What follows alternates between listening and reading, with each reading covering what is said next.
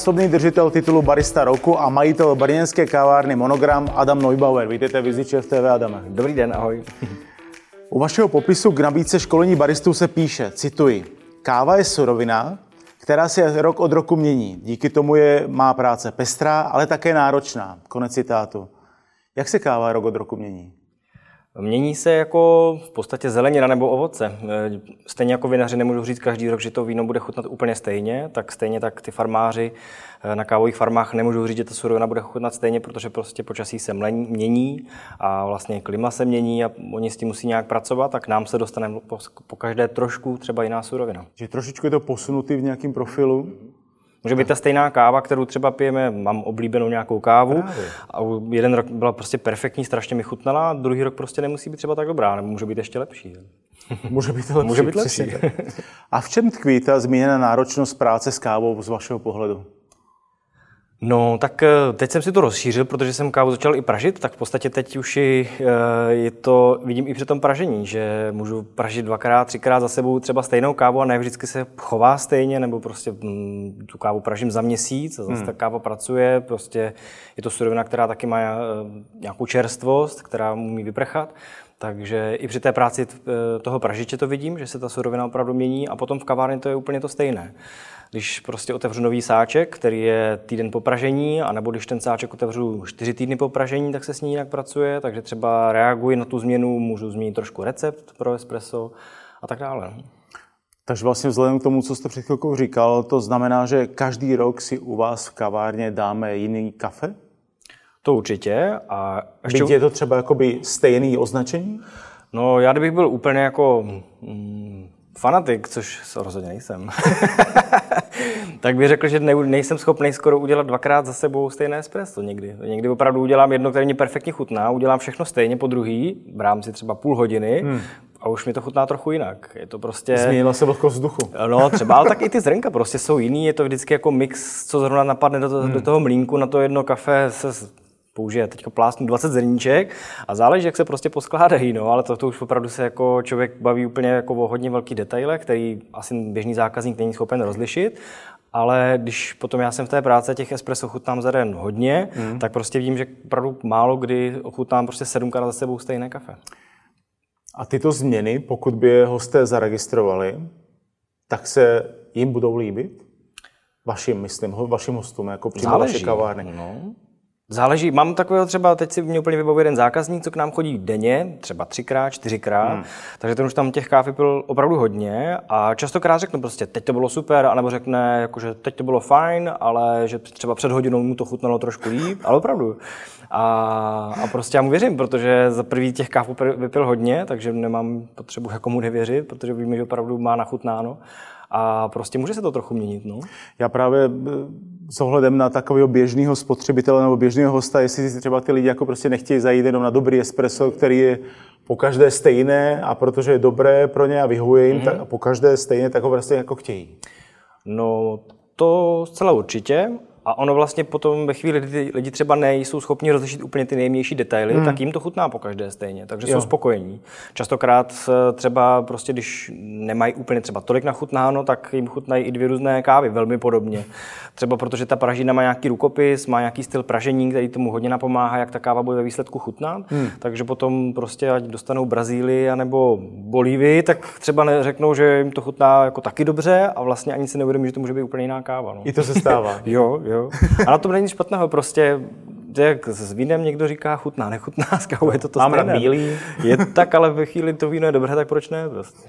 Mimochodem, jak, jak moc je to o espresso versus kávové nápoje s mlékem? Co, co převažují u vás? Uh, No, když bych to vzal jako jednotlivě ty kategorie, třeba hmm. espresso versus cappuccino, espresso versus další nápoj, tak, tak, tak, jasně. tak eh, bych řekl, že to espresso u nás vede no, v kavárně. Ale neřekl bych, že to je úplně v každé kavárně takhle. Možná tím, jak se specializuju víc na kávu, mám tam jakoby, beru to tak trochu degustačně, protože se v rámci měsíce vystřídá poměrně hodně druhů káv, tak mm, vlastně to espresso většinou vede, nebo černá káva. No. A pokud bychom sečetli ty mléčné, tak by to, ta kávové nápoje s mlékem? Tak to budou, to, to budou vést mléčňáky. Tam to no. padá. Já bych řekl, že to bude tak třeba v lepší dny, půl na půl to není. Hmm. Řekl bych jedna třetina té černé kávy a dvě třetiny té mléčné.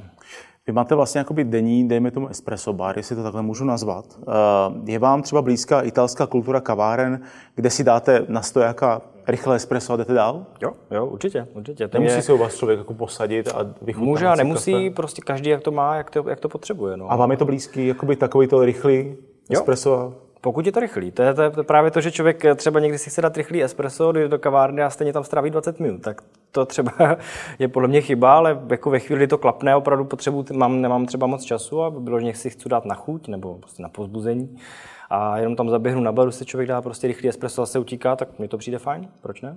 Mně to taky právě přijde úplně fajn, jako, že když třeba... Mám rád oboje, jako totiž jako varianty. I si někdy posedět, prostě proč ne, vzít si noviny, v klidu si tam sednout, prostě zrelaxovat, hmm. anebo právě naopak jenom přiletět, kopnout kafe a letět dál. No. Vy jste v roce 2015 v americkém Seattleu na soutěži World Barista Championship skončil na desátém místě, to znamená, že ten rok jste byl vlastně jakoby desátý nejlepší barista na světě. Co se pak dělo? Otevřelo vám to někam dveře? To si nemyslím, do Brna. Brata do Brna. no, byl to vlastně rok, kdy jsem se i stěhoval do Brna, takže hmm. v podstatě nemyslím si, že by mi to úplně otevřelo dveře, ale rozhodně mě to uh, dalo spoustu nejen přátel, ale i kontaktů v té kávové komunitě. Což se mi samozřejmě pak při té profesi hodilo, když jsem si chtěl potom otvírat svůj vlastní podnik. Tak to prostě kontakty jsou věc, která člověku jednak eh, může zlevnit spoustu produktů a druhá k mu pomoct třeba ten podnik nakopnout rychleji než... Nastavit ty vztahy, že jo, vlastně odběratel versus dodavatel. A tak já že třeba jestli producenti kávy vám nenabízeli, ať s nimi spolupracujete, protože to se třeba jako v, v, u baru a u barmanů děje, když jste na špici nějaký barmanské komunity, tak automaticky se k vám tyhle producenti otáče, obracejí a nabízejí vám spolupráci, jestli se to třeba jako nedělo u vás? Myslím si, že v tom kávém světě to úplně až tak není, anebo bych opravdu na té světové úrovni musel působit delší čas, tak pak hmm. možná by si třeba některé značky vytipovaly a spolupracují s nimi dlouhodobě, to je dost možné.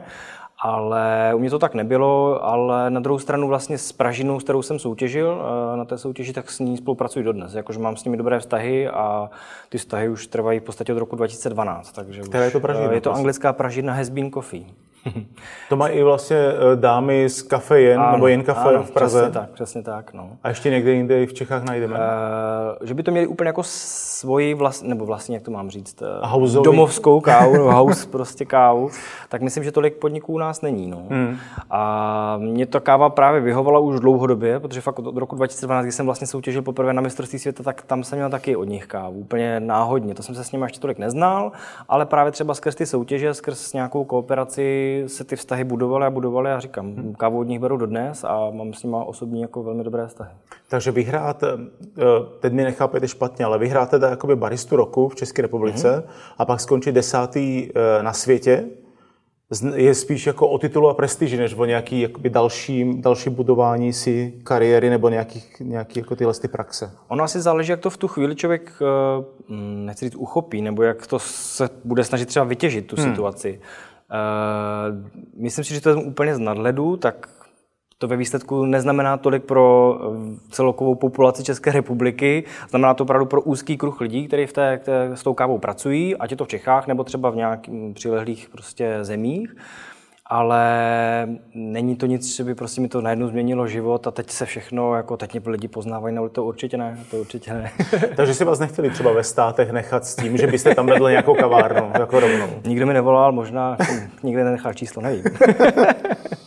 jak, si, jak jste si tedy vůbec jakoby vybral primárně tu kávu do vaší kavárny, teď myslím ten profil mm-hmm. konkrétní, mm-hmm. aby bylo jasný, že je to kafe od Adama Neubauera. Mm, no já jsem začínal s tou Pražinou Hezbín, ano. kterou jsem vlastně tu kavárnu otevřel. Protože to je vlastně jí... jakoby značka, ale je, tak oni mají taky jako různý profily kafe. Přesně tak. Že jo? Oni mají, tak oni mají zrovna ještě dost široké portfolio, takže oni hmm. mají třeba v nabídce 20-30 káv klidně v jednu dobu, což je poměrně hodně jako široké spektrum. A spíš já jsem si to v té kavárně nastavil, že budu mít vždycky na výběr dvě možnosti, která jedna bude taková víc konzervativnější a jedna může být trošku živější. A je na každém, kterou tu možnost si vybere a ty, v podstatě ty kávy se stejně dost často mění. Takže ale drž, snažím se držet takovou tu jednu vždycky klasičtější kávu a jednu trošku klidně odvážnější. Takže potom je na lidech, co si vyberou a je na mě, abych to s nimi odkomunikoval, aby si dobře zvolili že ne každého se úplně ptám, prostě a jakou si dáte kávu a nechám to spíš tak jako na pocitu, anebo na, se vyložení lidi chodí a ptají se, co zrovna máme, takže si jim to řeknu, popíšu a oni si podle toho vyberou. A funguje to? Velmi dobře, řekl bych. No. a nabízíte třeba jiný kávy v létě a jiný v zimě? Jakoby je tam, je tam nutná, nutný respektovat tu sezonost?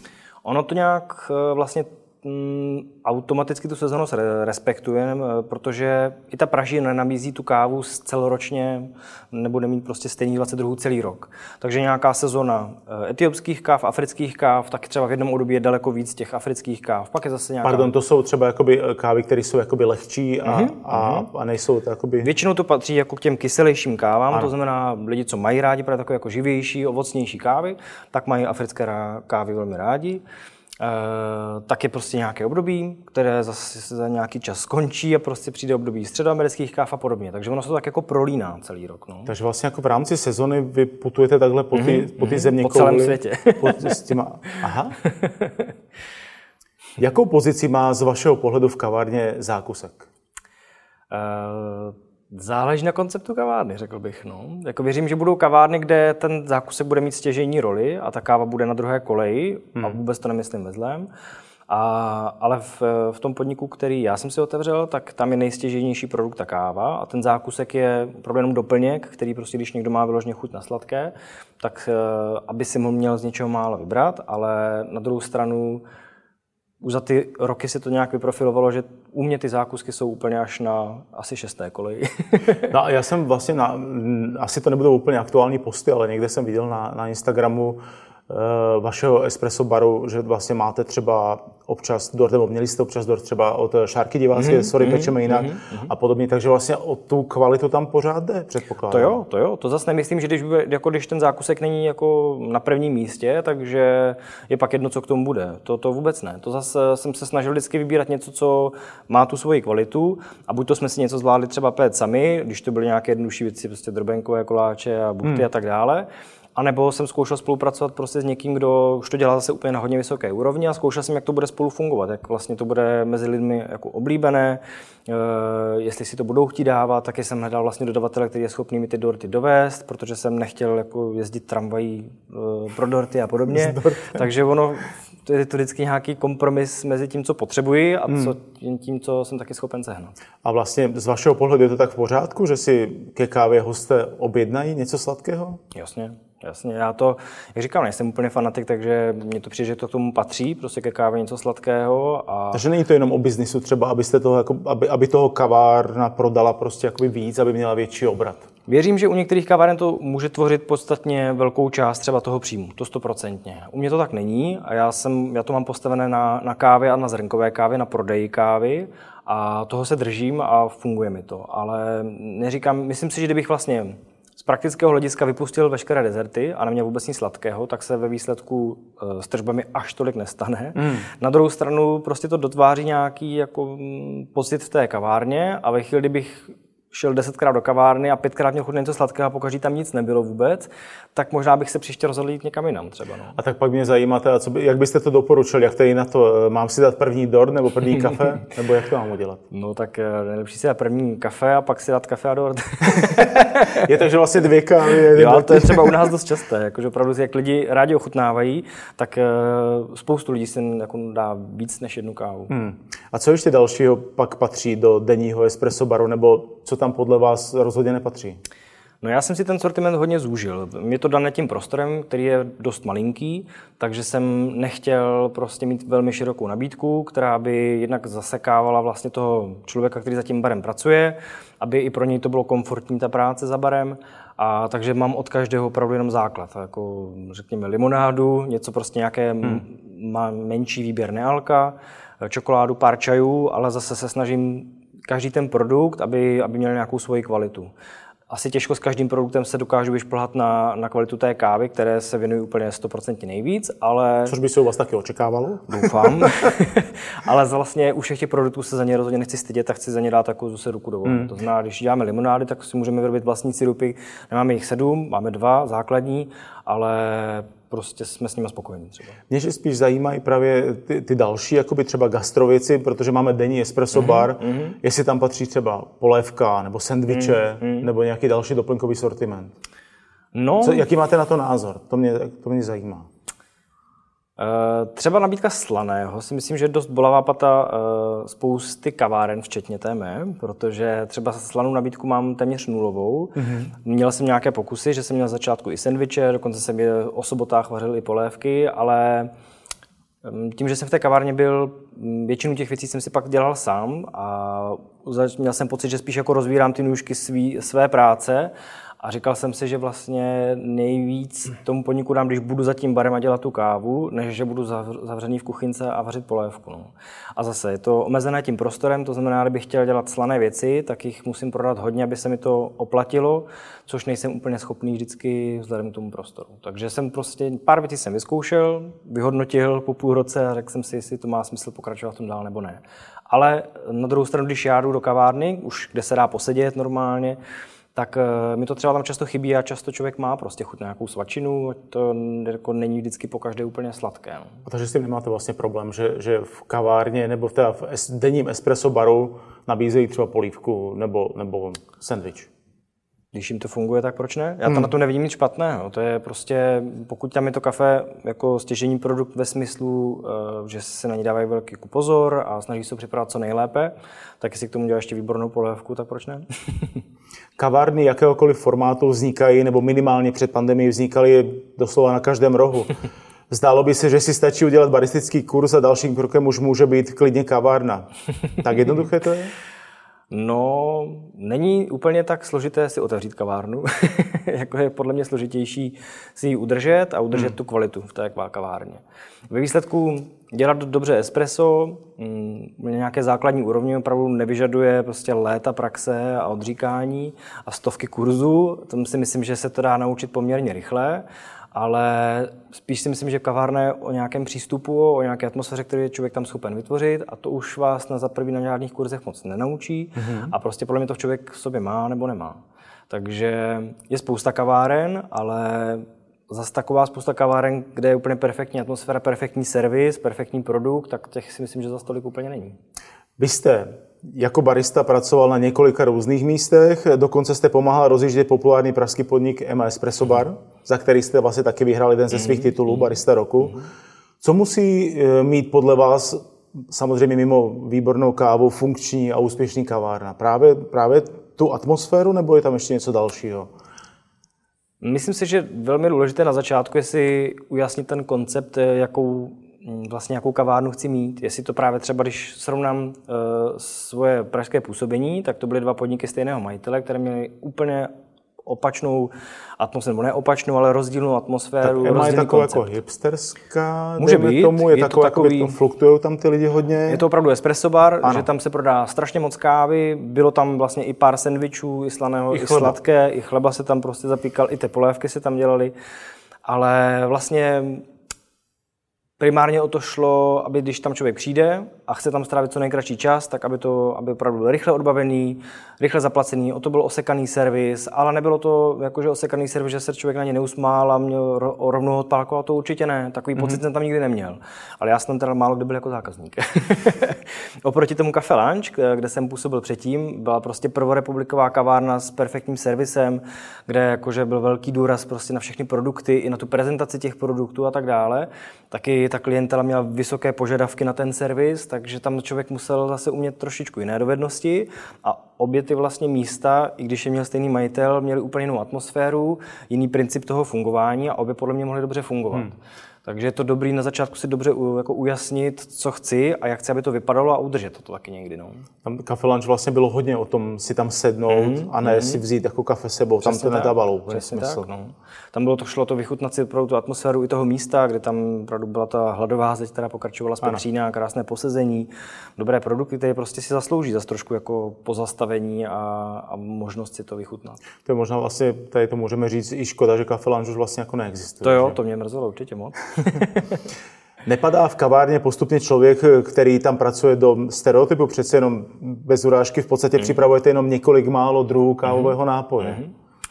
Určitě, je to mm, prostor k nějakému vyhoření, ale to má asi úplně každá práce, protože v každé práci najdete nějakou rutinu, kterou prostě děláte každý den. Eh, někdo hodně cestuje, tak si začátku řeknete, super, cestuju, a možná po pěti, šesti, sedmi letech si řekne, že už to cestování nebaví. Tak prostě záleží, co v tom kdo hledá. Hmm.